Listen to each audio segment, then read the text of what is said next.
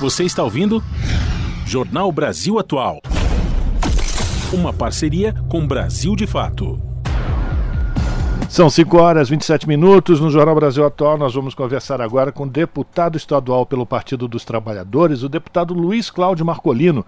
A gente vai falar sobre as audiências públicas que aconteceram por todo o estado. Hoje, a realização da última, exatamente para discutir o orçamento de 2024 aqui do estado de São Paulo. Marcolino, muito boa tarde, bem-vindo ao Jornal Brasil Atual. Tudo bem com você? Obrigado, Rafa. Boa tarde a você e a todos os ouvintes da Rádio Brasil Atual. Como é que foi hoje a audiência, Marcolino? Bem diferente do que foi ontem, porque ontem o bicho pegou no Taboão da Serra, né? Na penúltima audiência pública.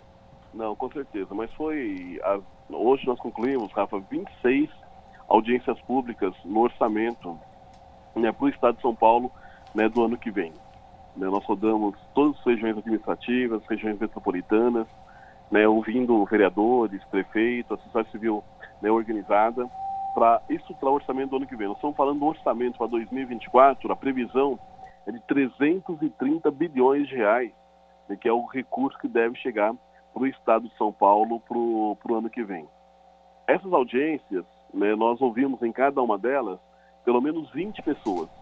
Né, a gente ouvia os vereadores, prefeitos, a civil organizada, o movimento, as entidades. Dessa, dessa vez apareceu é, entidades importantes que a gente tem conversado com elas, né, o pessoal né, do Banespa, que tem risco de perder o patrocínio, estiverem em todas as atividades, o pessoal do Sim Saúde, o pessoal do CIMEC, que são os, os conciliadores né, no Estado de São Paulo, mediadores conciliadores que não recebem recursos do Tribunal de Justiça, estiverem em todas as audiências públicas do orçamento. Então, demonstrou que a gente conseguiu ampliar né, a participação da sociedade civil né, orçamento de 2024. Vamos lembrar que o Luiz Cláudio Marcolino é membro titular da Comissão de Finanças, Orçamento e Planejamento. E o Marcolino tem uma vasta, uma larga experiência exatamente nessa situação de formação do orçamento para, enfim, para o ano seguinte, porque ele já fez esse trabalho, já foi líder, inclusive, do Partido dos Trabalhadores na Assembleia Legislativa. E na tua avaliação, qual é o resultado para a população que mais precisa exatamente desses recursos, Marcolino? Bem, sim, muito positiva, Rafa. Nós tivemos, inclusive, quando a gente foi para as regiões, o que, que é importante?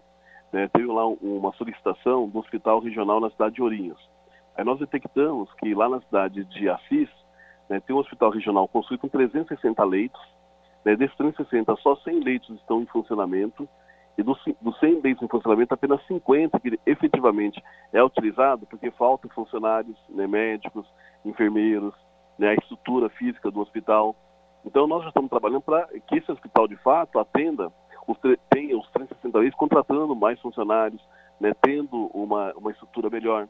Da mesma forma, nós ouvimos hoje, inclusive, uma demanda que veio né, do hospital né, da, de Taubaté, que é um hospital universitário importante, né, que é um hospital escola né, do, dos alunos da Faculdade de Medicina de, de Taubaté, que era um hospital estadual, foi municipalizado. A empresa terceira que prestava serviço lá simplesmente abandonou o hospital ia deixar 3 mil pessoas são atendidas di, di, é, diariamente sem atendimento. É um hospital na escola em Taubaté, mas que atende hoje né, mais de 3 milhões de pessoas da região do Vale do, do Paraíba. Então, essas questões foram aparecendo né, em cada uma das regiões do orçamento do Estado, gente foi fazendo um processo de adequação. Nós temos uma reunião marcada com o secretário de Saúde para o próximo dia 5 agora de, né, de outubro, e já é uma forma de a gente poder ir resolvendo algumas das demandas que foram aparecendo no Estado de São Paulo apareceu a necessidade de você retomar né, o lote 9, né, que é das estradas estaduais, das vicinais, que o governo simplesmente parou de fazer a execução e já tinha orçamento no estado né, definido. Nós percebemos que aqui na Grande São Paulo a demanda por mobilidade, como metrôs, é, metrô, CPT para algumas regiões, né, a, algumas cidades como Mauá, Itacoaxetuba, mesmo ontem na região de Taboão da Serra, apareceu a necessidade de drenagem, então são lugares que ainda tem enchente no estado de São Paulo. Em algumas cidades aqui de São Paulo apareceu a demanda de segurança pública, necessidade de você ter delegacias 24 horas né, para as mulheres vítimas de violência né, no estado de São Paulo, a necessidade de habitação, regularização fundiária, tudo isso foi aparecendo nas diversas audiências públicas do orçamento que nós fizemos. O que, nós queremos trabalhar agora, Rafa? É derrubar um veto que o governador fez na LDO, que garante, como acontece na cidade de São Paulo, que nas audiências públicas do orçamento, você tem que garantir pelo menos né, cinco das principais reivindicações que foi feito pela população. Isso vai ajudar que no orçamento do ano que vem, de 330 bilhões de reais, tudo que nós debatemos e discutimos nas audiências públicas do orçamento, ele possa ter uma, execução mais efetiva. E é importante isso que você está falando, né, Marculino, que a gente ressalta sempre a importância da participação popular na formação das diversas políticas públicas e a formação, inclusive, do orçamento. E eu queria que você falasse sobre exatamente essa participação. As entidades elas estão participando de verdade, elas representam os interesses lá da ponta das cidades, das, da, da, dessas regiões, ou são pessoas que estão articuladas apenas com outros líderes políticos, tentando fazer passar ou garantir orçamentos para suas necessidades particulares? Não, não. É, é o que nós percebemos nessas audiências do orçamento, uma participação mesmo popular. É, nós tivemos uma cidade né, em Mirandópolis. Eles colocaram uma demanda e falaram, Marcos, nós temos aqui, para a comissão, nós temos um fórum que já foi construído, né, quase 10 milhões de reais né, de execução, só que ainda falta adequação né, da, para as pessoas com deficiência. Né? Não, tem, não tem a questão da, da mobilidade, a questão da, da, dessa adequação. Então, nós percebemos que é, não é uma demanda individual de uma pessoa, mas é uma demanda da cidade nós percebemos que tem bairros, às vezes inteirinho, que ele não tem, ele não, não tem ainda saneamento básico. Então ali tem que ter um saneamento, não é nenhuma preocupação né, de uma pessoa, né, necessariamente, é uma, uma da cidade. Nós percebemos que tem em algumas regiões, o Hospital das Clínicas, Santa Casas, né, que não tem, não, é, ele tem uma vocação de atender né, a região como um todo, mas acaba não sendo, não sendo atendida. Aparece muita demanda da saúde, de é, cirurgias eletivas, né, de especialidades. Isso praticamente foi igual no estado inteiro e todo mundo reclamando do sistema cross. Que às vezes você tem uma pessoa no Pontal do Paranapanema, que tem lá no Imirante Paranapanema, tem um hospital estruturado, com tudo organizado, que podia ser atendido na cidade, manda a pessoa para Presidente Prudente. Então tudo isso a comissão ela vai né, fazendo uma adequação né, para cobrar efetivamente depois que o orçamento, ou que essa adequação que pode ser feita durante ainda o debate, antes do orçamento, possa ser executada.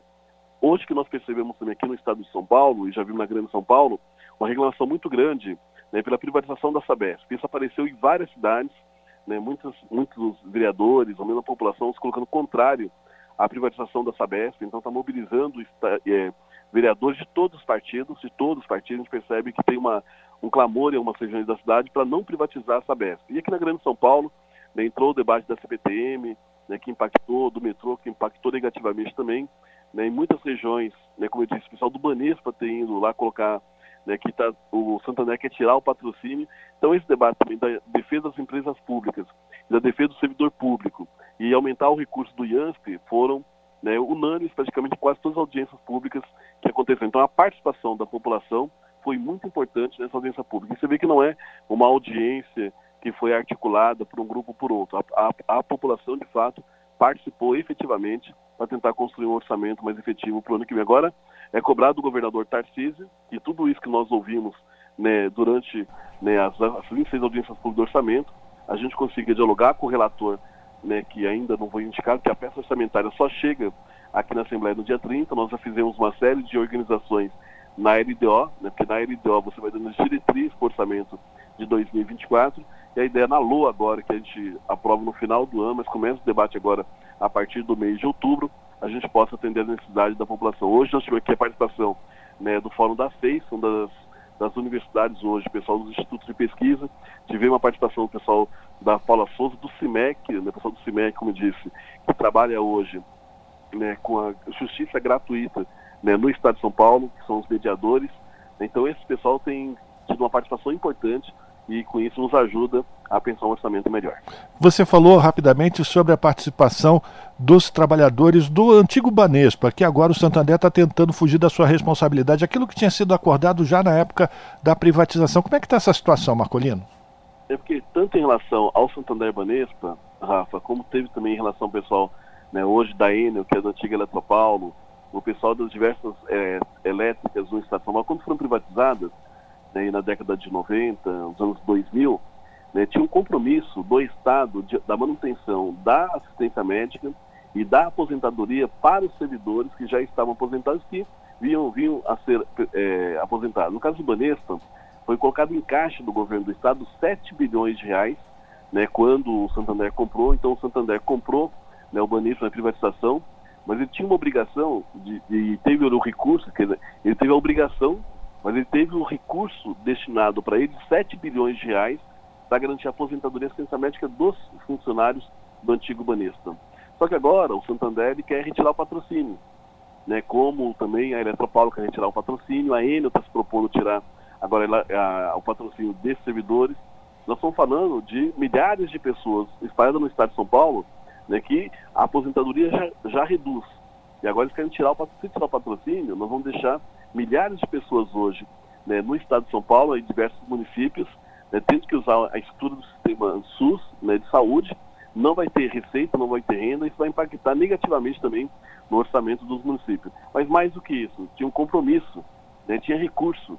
E onde que esse recurso foi parar? E se o Santander não quiser honrar esse compromisso, quem vai ter que honrar com esse compromisso com os servidores é o governo do Estado de São Paulo. E é um orçamento que é de todos nós. Sem então, dúvida. privatizou, né, está lucrando muito o Banco Santander e agora não quer honrar com seus compromissos com os servidores do Banespa. Então é uma briga que apareceu em todas as audiências públicas do orçamento, é uma briga que vai continuar aí nos próximos dias, porque o Santander não pode fazer né, de forma arbitrária o que eles querem fazer de retirar o patrocínio e de um recurso que eles já receberam, foi 7 bilhões que ficou em caixa do Santander para garantir aí o direito da saúde e da aposentadoria dos servidores do antigo Banespa. Agradecer a participação do Luiz Cláudio Marcolino, deputado estadual pelo Partido dos Trabalhadores, economista, aqui no Jornal Brasil Atual, fazendo um balanço do que foram essas audiências pelo Estado de São Paulo para discutir o orçamento de 2024 e o Marcolino fazendo aqui o destaque da participação popular na garantia de que esses recursos sejam utilizados em benfeitorias para a população do estado de São Paulo. Marcolino, muito obrigado pela tua participação, um abraço para você e a gente conta com a tua participação mais vezes aqui no jornal. Legal, eu que agradeço, estou à disposição. Um abraço, Rafa e todos os ouvintes da Rádio Brasil Atual. Um abraço, conversamos com Luiz Cláudio Marcolino aqui no jornal Brasil Atual. Você está ouvindo? Jornal Brasil Atual, uma parceria com Brasil de Fato.